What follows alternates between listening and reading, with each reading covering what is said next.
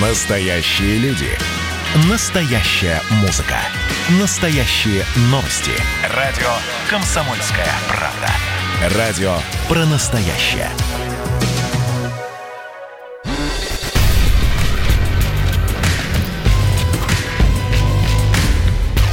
Не фантастика. Не фантастика. Программа о будущем, в котором теперь возможно все.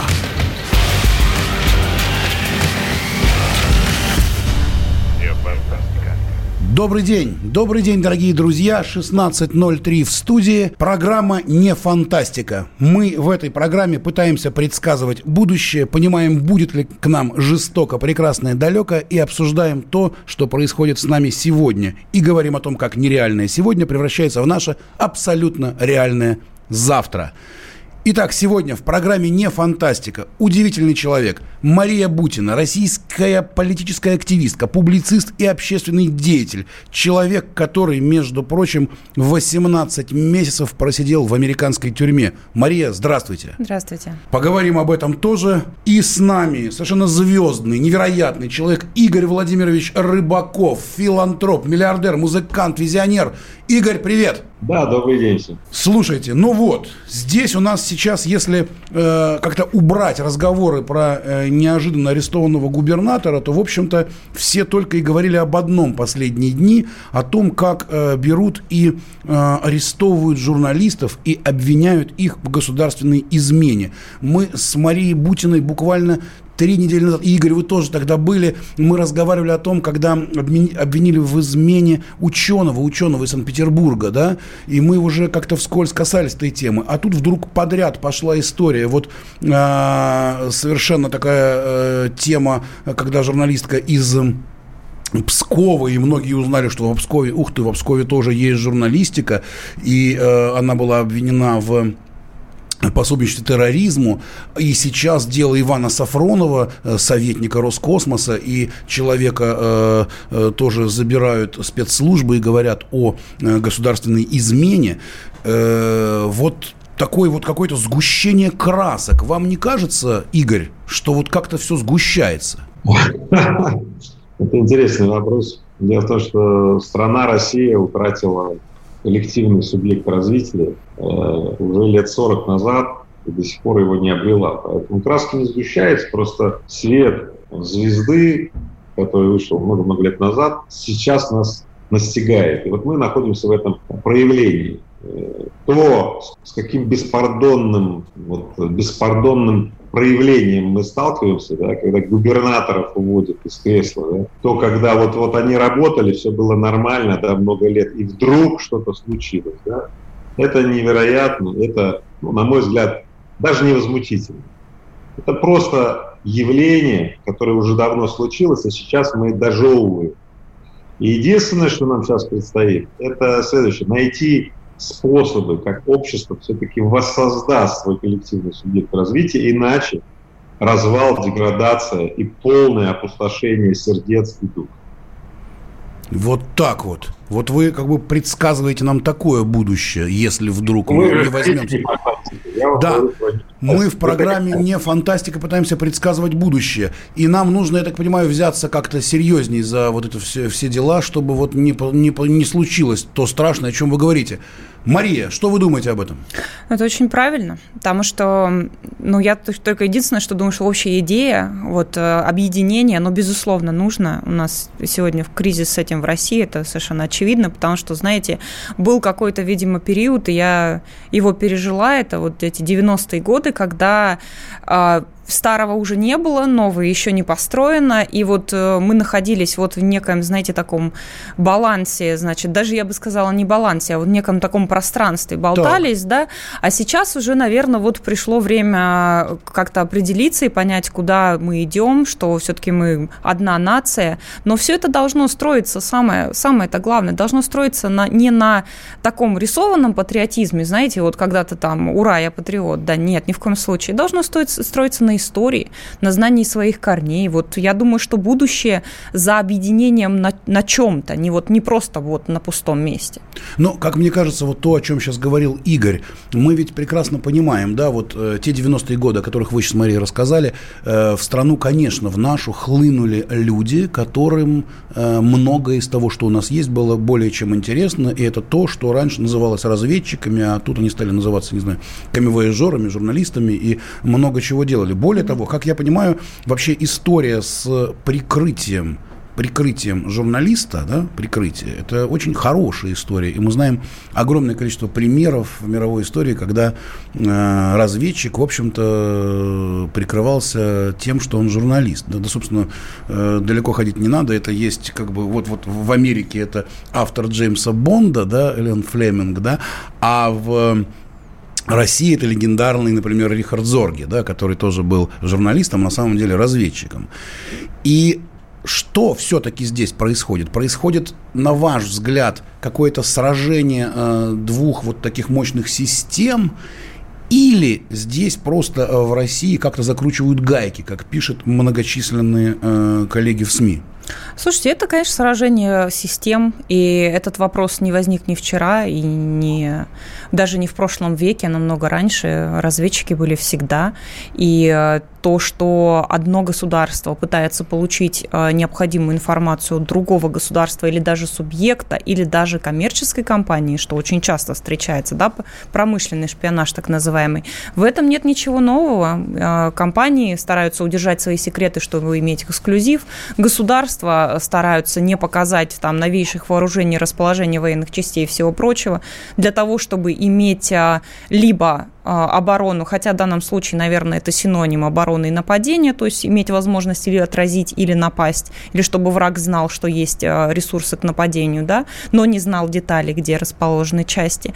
Поэтому это вопрос вечный как мир. Я не вижу здесь никакого, э, ничего сверхъестественного, что такие ситуации происходят. Слушайте, но это известно, то есть шпионы всегда были, разведчики всегда были, их всегда ловили, кого-то из них, естественно, ну и дальше государства это ну, не отрицают, как бы все признают, что да, есть вот такое явление. Ага, то есть это просто такие отголоски войны. Вот сегодняшний вот этот взрыв э, общественного мнения о том, что вот э, арестовали Ивана Сафронова, который был советником главы Роскосмоса и обвинили его в государственной измене, это просто некие такие э, вот эти вот осколки от взрыва, да, когда вот... Я бы так не сказала, это вечный вопрос. То есть здесь э, нужно же, опять же, вот ситуации с э, господином Сафроновым мы до сих пор мы не знаем. То есть действительно, э, то есть человеку еще даже не предъявлено обвинение обвинение, но только будет предъявлено в понедельник. То есть, поэтому вот я знаю, что там есть общественное возмущение по этому поводу, я его понимаю, потому что думаю, что вопрос здесь э, в том, что молчание или информационный вакуум, да, недостаток информации, он в конечном итоге создает спекуляции. Спекуляции создают потом уже возмущение, демонстрации и домысливание. Вы чувствуете, да, что вот все-таки есть некий вакуум, да, и хочется информации, да, людям. Это, но опять же, это вечная проблема, потому что если представить себе, не что же мы собираемся раскрыть все государственные секреты и сделать любо, все процессы публично доступными, если в данном случае речь идет о секретной информации, это, конечно, невозможно. Но а, я бы, наверное, ты сказала, что требуется какая-то информация для общества. Вот смотрите, по собственному да, примеру могу сказать, что у меня, конечно, был не э, случай совершенно шпионский какой-то. Нужно, нужно просто немножечко объяснить нашим радиослушателям, тем, кто не в курсе. Это была вообще удивительная история с Марией Бутиной, которую здесь считали иностранным агентом в России, а потом, появившись, когда она появилась в Америке, ее посчитали агентом Кремля. И э, это была совершенно какая-то невероятная история, страшная на самом деле, когда хрупкая, миловидная, красивая девушка оказалась в американской тюрьме э, как какой-то такой несгибаемый агент Кремля, да? И... Ну, это, да, это, это страшная, на мой взгляд, история, она очень позорная для Соединенных Штатов, потому что э, я думаю, что они уже еще до ареста прекрасно знали, что я никакой не агент, ничего, но ситуация была такая, что это, знаете, там борьба внутренняя группировок э, финансовых, да, и в том числе политических, республиканцы, демократы, и в данном случае Россию сделали просто козлом отпущения, а меня как вот э, ведьму, которую нужно было сжечь, да, и меня жгли долго. То есть вы чувствовали, что вы похожи на Жанну Дарк? А, нет, до Жанны Дарк мне далеко, пожалуй, но э, героизма, конечно, нет в том, что со мной случилось, но вот случилось так, к сожалению. И я могу сказать, что Россия здесь себя проявила в моем деле, э, я считаю, что в лучшем виде, как могла. То есть за меня действительно вступилась вся страна, от президента до жителя Алтайской глубинки, это факт. И за меня боролся и МИД, и э, УПЧ, и там различные общественные организации, просто граждане, это факт. Вот. Но если возвращаться к вопросу о том, что вот так происходит, да, к сожалению. То есть вот государства могут идти вот в такие перегибы иногда. И, эм, конечно, вот что касается Штатов, мы начали говорить о том, что такое информационный вакуум. Вот когда меня, допустим, арестовали, они представили так называемый афидевит, да? То есть это документ, где они сразу сказали, так вот, значит, мы считаем, что Мария вот это, вот это, вот это и вот это. А, и несмотря на то, что они не предоставили никаких материалов, мое дело будет засекречено навсегда, то есть это навеки вечный, ФБР погибнет вместе с моей там компьютерной техникой и всем прочим. Ну, такой формат ведения дел, да. Но вот эта вот первоначальная информация, она была дана. Наверное, э, я если правильно рассуждаю, наверное, у наших органов это выглядит несколько иначе, потому что информация потом мы начинаем видеть, как она появляется, да, по кусочкам. Может быть, стоило бы сразу сказать людям, да, вот, например, вот источники финансирования. Мария, вынужден прервать. Я уверен, что про тебя снимут фильм, снимут фильм прям красивый, мощный. Программа не фантастика. Через две минуты продолжим.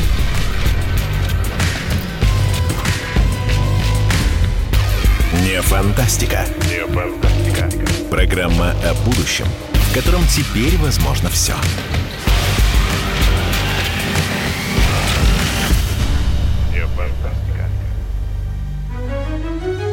Георгий Бофт. Политолог, журналист, магистр Колумбийского университета, обладатель премии «Золотое перо России» и ведущий радио «Комсомольская правда» авторскую программу Георгия Георгиевича «Бофт знает». Слушайте каждый четверг в 17.00 по московскому времени. А что такое деньги по сравнению с большой геополитикой? Мы денег тут не считаем.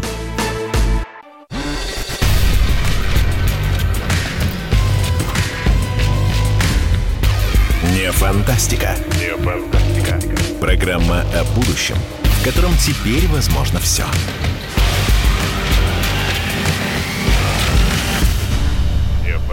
Добрый день, добрый день, дорогие друзья. Меня зовут Владимир Торин. В эфире программа «Не фантастика». Мы продолжаем. С нами Мария Бутина, общественный деятель, который оказался в американской тюрьме. С нами Игорь Рыбаков, филантроп-миллиардер. И сейчас к нам подключился Александр Малькевич, президент Фонда защиты национальных ценностей, член Общественной палаты России. Александр, вы слышите нас?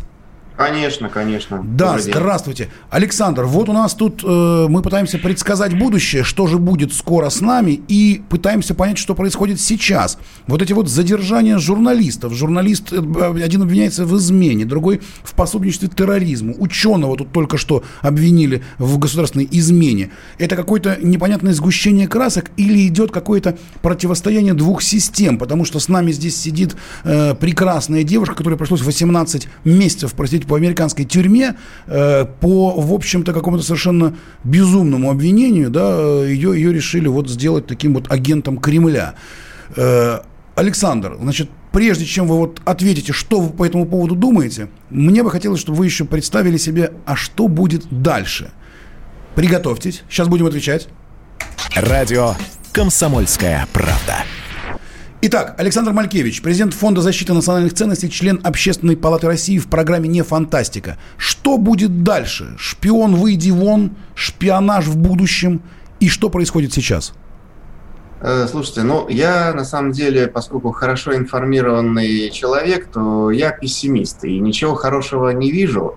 И как раз под пример э, Маши Бутиной показывает весь тот перекос и двойные стандарты, которые существуют. Я вчера выступал в Госдуме на комиссии по иностранному вмешательству и как раз постоянно привожу ее пример. Смотрите, в Америке есть вот этот самый закон ФАРа, да, 38 года.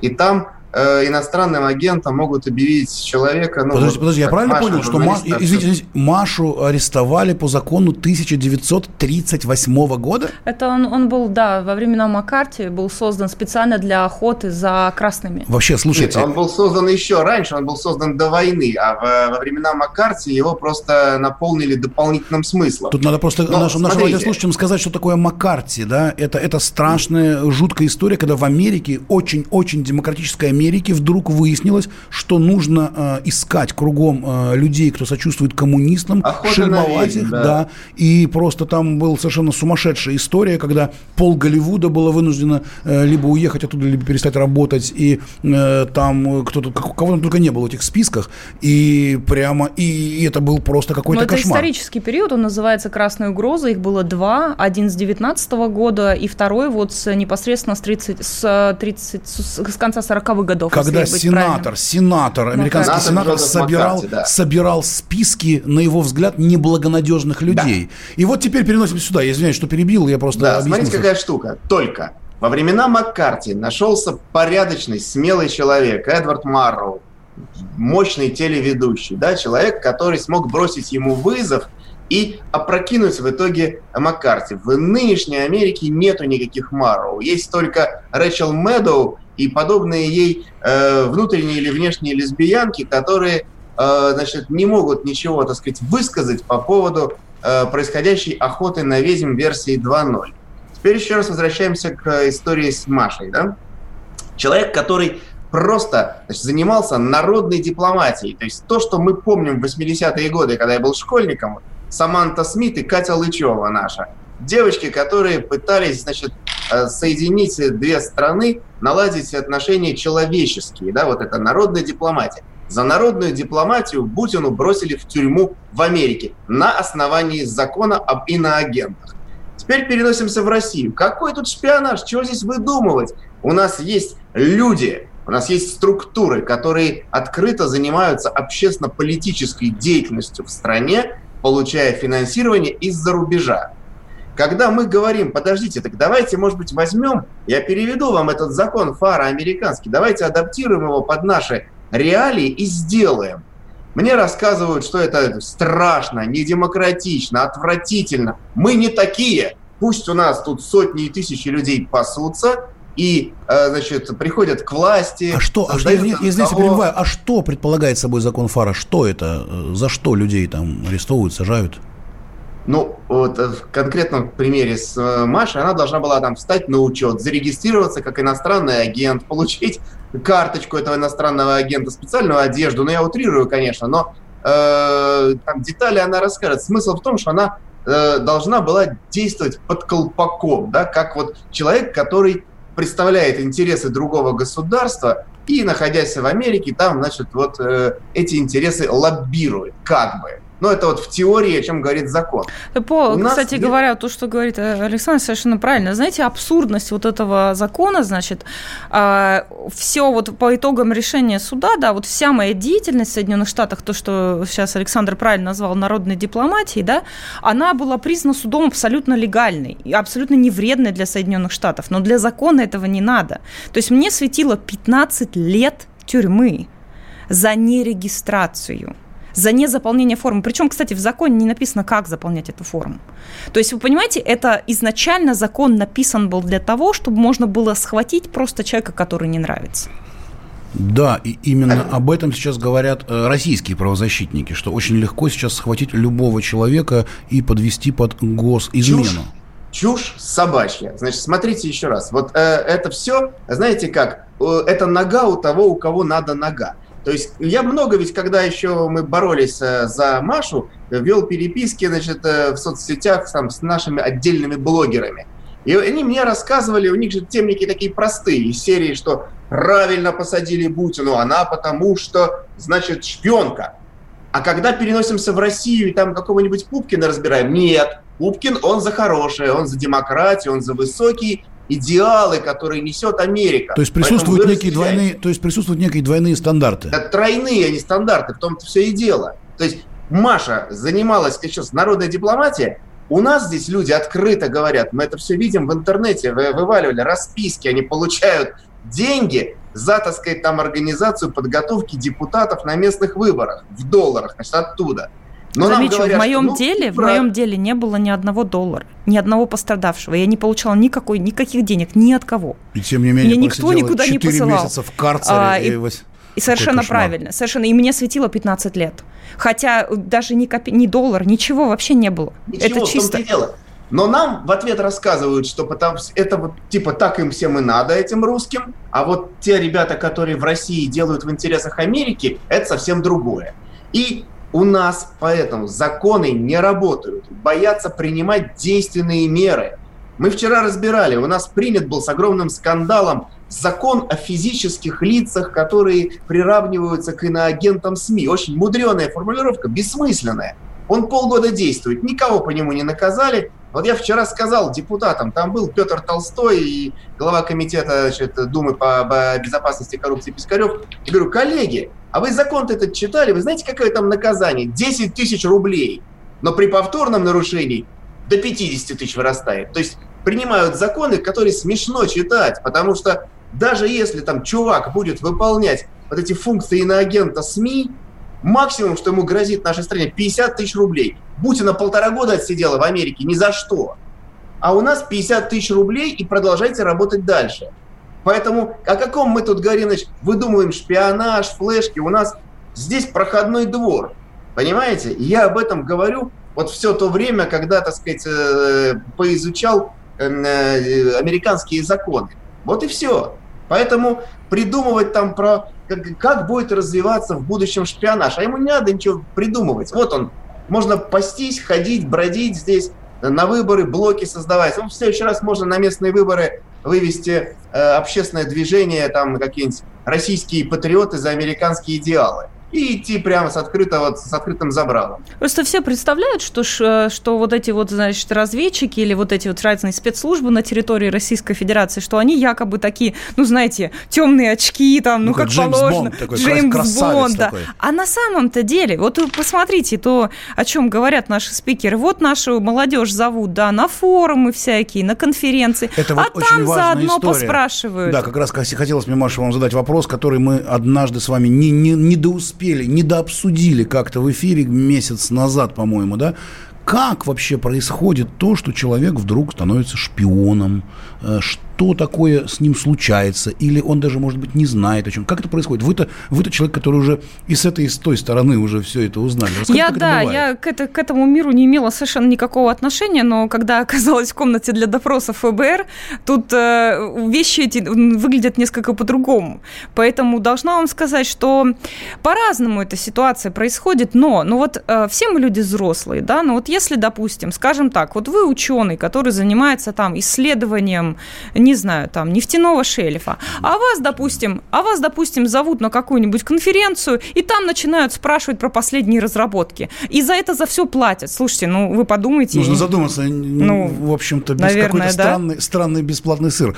Так, друзья мои, с нами здесь Игорь Рыбаков. Давай, давайте с нами я здесь Александр коротко. Малькевич. Я очень, коротко, у нас просто, ну, очень коротко, коротко да, коротко. если можно. Запомните очень простую фразу. Не так страшен черт, как тот, кто его воображает. У меня все. Отлично. Это был Игорь Рыбаков. С нами Александр Малькевич. С нами Маша Бутина. Меня зовут Владимир Торин. Программа «Не фантастика». Мы вернемся через 4 минуты.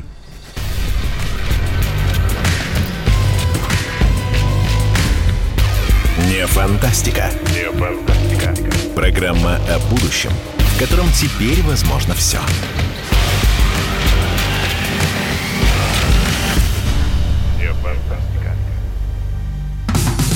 Как дела, Россия? Ватсап-страна! Это то, что обсуждается и то, что волнует. Это ваши сообщения в прямом эфире, в том числе и голосовые. Каждый будний день с 11 до 15 часов с Михаилом Антоновым. Эфир открыт для всех. Включайтесь. Радио «Комсомольская правда». Радио про настоящее.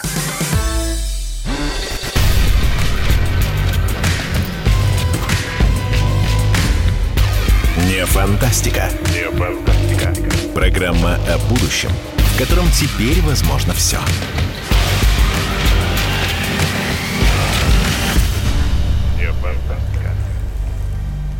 Добрый день. Добрый день, дорогие друзья. Меня зовут Владимир Торин. В эфире программа «Не фантастика». Мы здесь предсказываем будущее и рассуждаем о том, что происходит с нами сейчас, что происходит прямо сегодня и как наше нереальное сегодня превращается в наше совершенно нереальное завтра. С нами здесь сегодня Мария Бутина, общественный деятель, который когда-то героически отсидел 18 месяцев в американской тюрьме. С нами Игорь Рыбаков, филантроп, миллиардер, музыкант, визионер. С нами Александр Малькевич, президент фонда защиты национальных ценностей, член Общественной палаты России.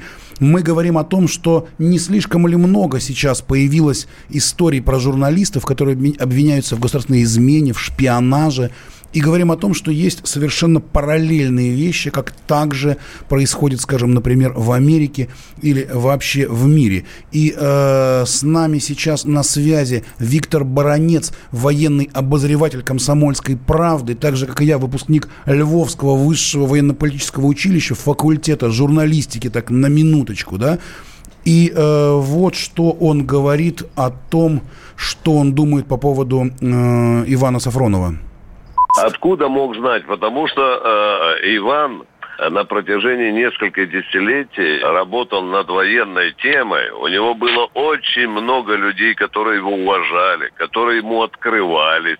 Представь себе, что ты 10 лет копаешь один и тот же колодец, глубже и глубже. Ты обрастаешь информаторами, ты врастаешь в тему. Тебе иногда за чашкой, за рюмочкой коньяка иногда э, доверительно посвящают такое, которое могло бы иногда стать мировой сенсацией. Тут, в общем-то, начинает работать система флажков. Ну, а уж тем более, если информация конфиденциальная, если ей интересуется Запад, а Запад всегда интересуется. Даже, извините, пожалуйста, даже какие иголки мы поставляем туда, в Южную Корею или куда, все это интересно э, Западу. И, естественно, у Ивана была очень серьезная, э, скажем, информационная база. Ивана был, был, уходил в очень высокие кабинеты в военно-промышленном комплексе. Иван, э, извините за это выражение, пас тему Минобороны, перевооружения. Э, Иван зачастую заглядывал, например, ту область, которая касается разработки наших суперсовременных, э, вот этого целого выводка гиперзвуковых вооружений. Так, это был Виктор Баранец, военный обозреватель комсомольской правды. Я не зря напомнил про Львовское высшее военно-политическое училище, которое мы с ним заканчивали, потому что один из самых первых и самых мощных скандалов, когда журналист, российский журналист был обвинен в государственной измене, это был Григорий Пасько, тоже выпускник Львовского высшего военно-политического училища факультета журналистики. И, в общем-то, с него можно начинать вот э, считать эту историю, когда э, российских журналистов вдруг начали обвинять в государственной измене. Да, Мария, там, я так понимаю, вы шла... хорошо в теме. Ты, да, Маша, там, да, в теме. Э, там речь шла э, о взаимоотношениях, значит, с японскими спецслужбами. И э, знаете, что примечательно в этом деле? Ну, во-первых, несмотря на то, что статья была очень серьезная, 275-я, да, государственная измена, человек получил всего три года лишения свободы и дополнительно еще условный срок. Но должна сказать, что он подавал в ЕСПЧ. И даже ЕСПЧ признала, что действительно факт факт госизмены в этом был. То есть Европейский суд по правам человека да. не стал поддерживать? Да, не стал поддерживать, быть на, ее, на его стороне. Ну, то есть я просто знакомилась с, с приговором, и там, ну, черным по белому написано, что человеку платили за э, сбор данных, то есть он все это дело прикрывал журналистской деятельностью. Но, опять же, говорить вот про умысел или не умысел здесь сложно. Вопрос в том, что если вам платят за данные о расположении военных частей, например, или за э, зарисовки там запчастей каких-то э, военных, значит, какой-то военной аппаратуры, если это происходит, господа, задумайтесь, что ж вы делаете. Мы же все люди взрослые. Это, кстати, не единственный случай. Был у нас еще такой господин Сутягин Игорь Вячеславович. То есть это тоже было дело о госизмене, правда, получил он 15 лет, а, дело было несколько позже, и там речь шла о работе на якобы, якобы консалтинговую компанию Великобритании. Но с Утягиным, кстати, как я понимаю, э, можно считать, что э, все раскрылось, потому что в какой-то момент, когда меняли э, да, очередных в 2000, шпионов... в 2010 году... Сутягин был обменен а, на Да, вот очень, на Анну очень, Чапман, очень да, любопытно, условно. то есть он настаивает, настаивает, настаивает на собственной невиновности, и тут Соединенные Штаты чисто за красивые глаза говорят, ну вот давайте мы тут самых сверхшпионов наших меняем, ну вот и заодно и Сутягина поменяем, да. И что сейчас этот человек работает с 17 года, по-моему, работает официально. Один из, э, значит, первых, он э, работает как против России в НАТО.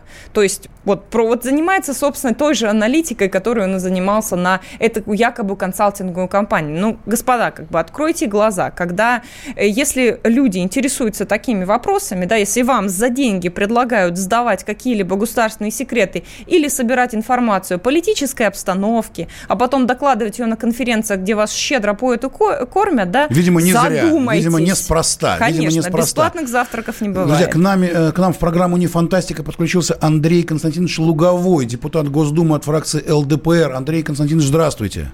Да, добрый день, добрый день. Скажите, пожалуйста, ну, три вопроса. Э, что вы думаете вот по поводу э, вот этого дела громкого, да, с Иваном Сафроновым? Что вы думаете о будущем вообще шпионажа, как у нас на территории нашей страны, так и на территории других стран, да? И как вы думаете вообще, насколько это все будет развиваться, куда это все придет и к чему это, к чему это все может привести? Ну, во-первых, не считаю дело Ивана Сафронова особо громким и чем-то отличающимся от э, других подобных случаев, связанных... Это не шпионаж, это госизмена. Да. А немножко две разные вещи. Совершенно разные вещи, кстати, я потом прокомментирую. Мне кажется, что он просто связан с тем, что он журналист, и, собственно говоря, солидарность журналистов, ну, я не с точки зрения критики говорю, а как факт она всегда особо отличается от солидарности других там отраслевых сообществ. И, конечно, возникла э, попытка э, попытаться представить дело значит, э, Сафронова как ну, связанное с его профессиональной деятельностью. Не думаю так. А вы считаете, что оно не связано? Я уверен, что не связано. Госизмена – это, во-первых, следствие необходимо будет доказать, что он значит, э, брал какие-то, что он работал на иностранную разведку. Неважно, какие передавая, в принципе, документы. Ну, естественно, документы, которые влияют на безопасность государства. Поэтому я не думаю, что там легко так э, можно было бы арестовывать, не подтверждая это доказательствами. Тем более, все-таки традиционно контрразведка ФСБ, она такой достаточно закрытая структура внутри Федеральной службы безопасности. Там существуют достаточно налаженные системы взаимодействия, отрабатывая вот статьи или по шпионажу, или по госизмене. Поэтому я только с этим связываю. Тем более я уже комментировал, ну, во всем мире принято журналистов как использовать в разведывательной, так контрразведывательной деятельности. Вы наверняка тоже знаете, своих же знакомых, я уверен, есть кто работал прежде или которых отбирали органы безопасности. Особенно службы внешней разведки. Андрей Луговой, человек, которого обвиняли в шпионаже, наверное, все средства массовой информации мира. Скажите, пожалуйста, а что же будет дальше, по-вашему? А дальше будет все то же, что было столетие, если не тысячелетие до этого. Любое государство защищает себя не только развивая там собственную оборону. Но и разви... ну, не только, но и в том числе собственные спецслужбы, которые, благодаря действиям которым, разведывательным действиям удается понимать стратегию развития других государств, как с политической точки зрения, а, так и с военной точки зрения. И в мире масса тому примеров, а, мы вспомним даже хотя бы примеры Советского Союза, когда американцы первые разработали атомную бомбу. Мы, конечно, шли следом за ними, но серьезно отставали. И э, в связи с тем, что были завербованы, э, в том числе... Вот, это Красная Капелла вот это вот, да? Не, Красная Капелла это другое немножко. Это во время войны было. А, отечественно непосредственно там с немцами связаны. А это нет, это работа в том числе наших разведчиков на территории США, когда удалось завербовать разработчиков атомного оружия. Вы помните э, Абель, знаменитый наш разведчик, который был арестован, и потом его обменяли на знаменитом мосту в Западном Берлине. Да, конечно, это, это очень известная история.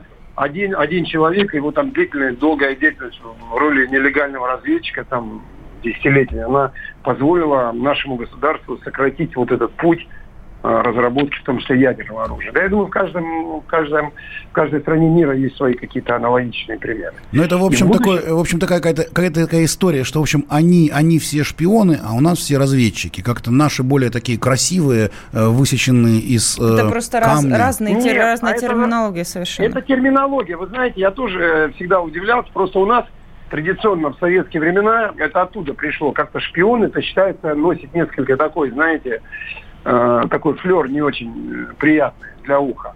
А разведчик вроде другой. Ну, на самом деле, это просто терминологическая игра, и мне кажется, придет время, когда шпионами э, будет нанесение не только негативный, но и позитивный. Ну, условно позитивный смысл, конечно. Да, а еще, что касается будущего. Андрей, если то, очень быстро, бы, пожалуйста, потому что совсем мало времени у нас сейчас блок начинается. Да, я хочу одно сказать, что как бы ни развивались вообще технологии, но человеческий фактор никто не заменит. Короче, без разведчиков и без шпионов никому никуда. Понятно. Программа не фантастика. Вернемся через две минуты.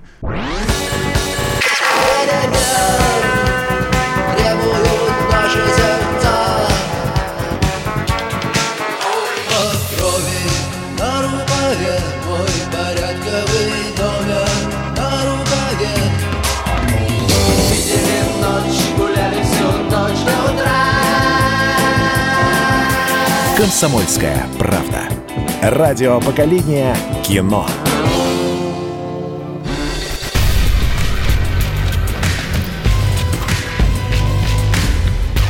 Не фантастика. Не фантастика. Программа о будущем, в котором теперь возможно все. Все.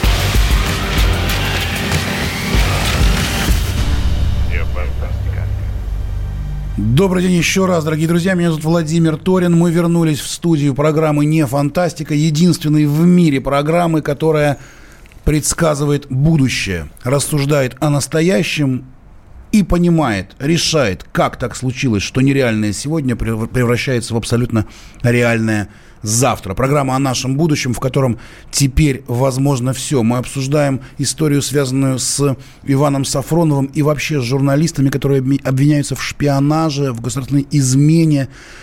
И с нами здесь Мария Бутина, которая была, как это, ну, попала вот, вот под, этот, вот под эти жернова, вот эти страшные жернова, но только в Америке, где вдруг ей сказали, ага, так вы же шпионка.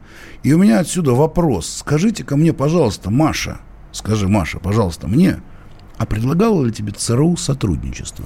Ну, ты было дело, да. Да вот видите, в чем дело. Да, Мне внимание, кажется... внимание, внимание. ЦРУ предлагало сотрудничество Маше Бутиной. Запишите, Не, ну, это, они, это важный они момент. Это делают, они это делают очень интересным способом, через э, третьих лиц, хотя я думаю, что вариантов существует масса. Ну да, по сути дела, как бы все это вот, э, когда они, я думаю, что полностью осознали, да, что все, вот ничего со мной не получится, да, да, я тут еще на зло настаиваю, что я домой поеду, от политубежища отказываюсь, тогда уже начались какие-то там через, значит, э, третьих лиц о том, что, ну вот, в принципе, там ничего такого особо делать не надо. Ну вот, ну так просто, ну вот про политику поговорить, там, про обстановку в стране. Ну, в общем, там... Ну, казалось бы, почему бы не поговорить? А, потому что не поговорить, потому что это предательство, потому что такие вещи нельзя делать. Они собирают То таким образом вот совет, информацию... Совет всем нашим радиослушателям от, от э, Маши Бутиной, которая попала на 18 лет в тюрьму в Америке. Если с вами хотят вот как-то поговорить или почему-то предлагают куда-то поехать и что что-то рассказать. И хотят вам за это заплатить, И хотят еще за это заплатить, то задумайтесь. Это неспроста.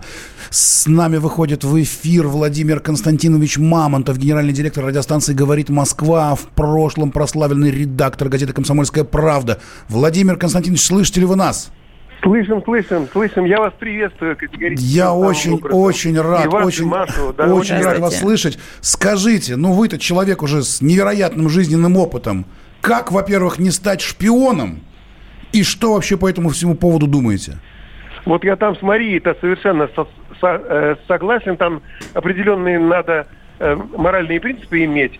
Э, и тогда шпионом точно не будешь. А вот разведчика можешь искать. Но это уже другая история. Это совершенно не, не, не, не, не об этом, да? А вот что касается э, вот, вот этих вот э, границ, которые раньше были достаточно ясно очерчены, а сегодня прочерчены слабо. Да, тем более, когда и вокруг интернет, когда, в общем-то, все, все вокруг... вокруг летает, вообще связь и все да, остальное, карты и все так. Вокруг, вокруг этого. В общем, конечно, можно посочувствовать людям без стержня, которые вот в этом, э, в этом студне, э, в этом бульоне варятся, и э, к ним потом, им потом, им потом спрашивают, подожди, ну это же, ты же выдал важную информацию.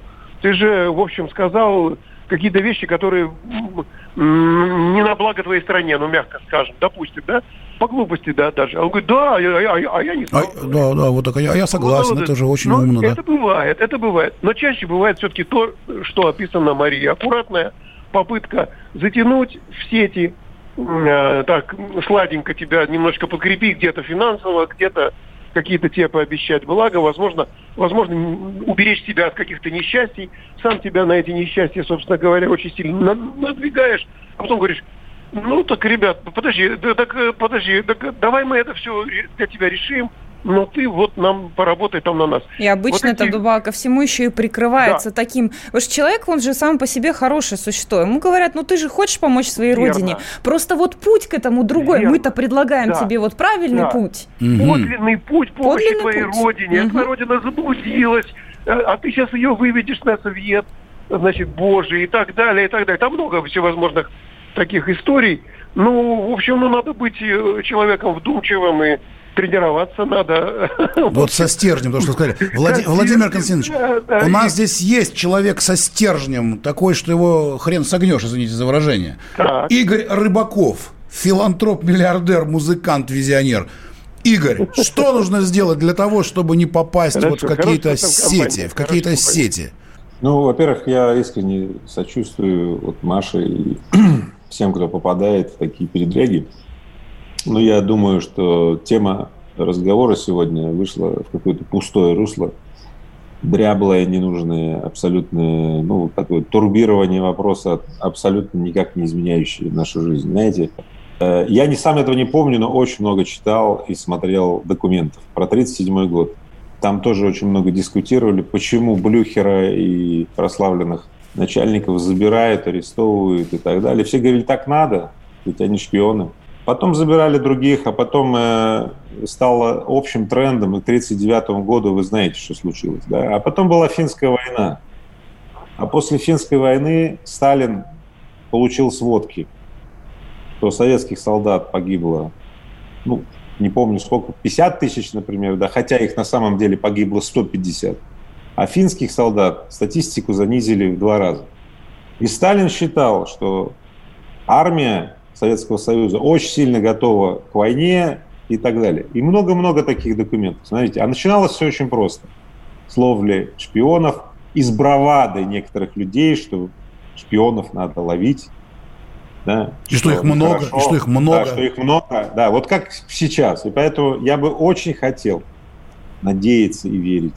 Я верю в это пока. Все меньше, правда что начало расцвета бурной шпиономании и вот этих передач комсомольской правды, да, и вот этого вот, вот всего вот такого, знаете, поощрения вот этого процесса и даже некого радования, что вот наконец-то мы сейчас вот объясним, что вот шпионов-то надо ловить, то это не признаки 37-го и 39-го года. Я очень хотел бы рассчитывать на это, друзья мои, поэтому жму вам руку, обнимаю вас и не дай бог кому-то оказываться в этом. Поэтому, Маша, вот вы оказались, и вы понимаете, да, какой это замес. Я бы не хотел, чтобы люди оказывались в этом. Но мы очень быстро приближаемся всей страной к этому состоянию. Я предупреждаю нас всех, что если мы будем поощрять такие передачи, будем об этом говорить с таким духом, которым мы сегодня, сейчас здесь говорим, мы только усиливаем этот тренд, к сожалению. Спасибо. Спасибо, Игорь Рыбаков. Это его предупреждение. Мы, между Маша, прочим, очень коротко. Если... Мы, между прочим, сейчас как раз говорим, как этого не допустить. Мы как раз говорим, люди, включайте голову. Вот, если... и в этом месте, люди, включайте голову. Это, пожалуй, самое правильное, что могло быть. Программа «Не фантастика». Увидимся с вами в понедельник в 16.00.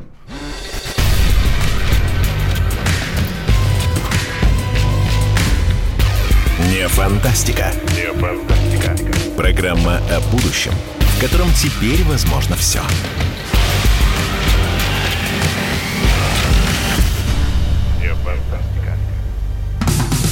Как дела, Россия? Ватсап-страна! Это то, что обсуждается и то, что волнует. Это ваши сообщения в прямом эфире, в том числе и голосовые.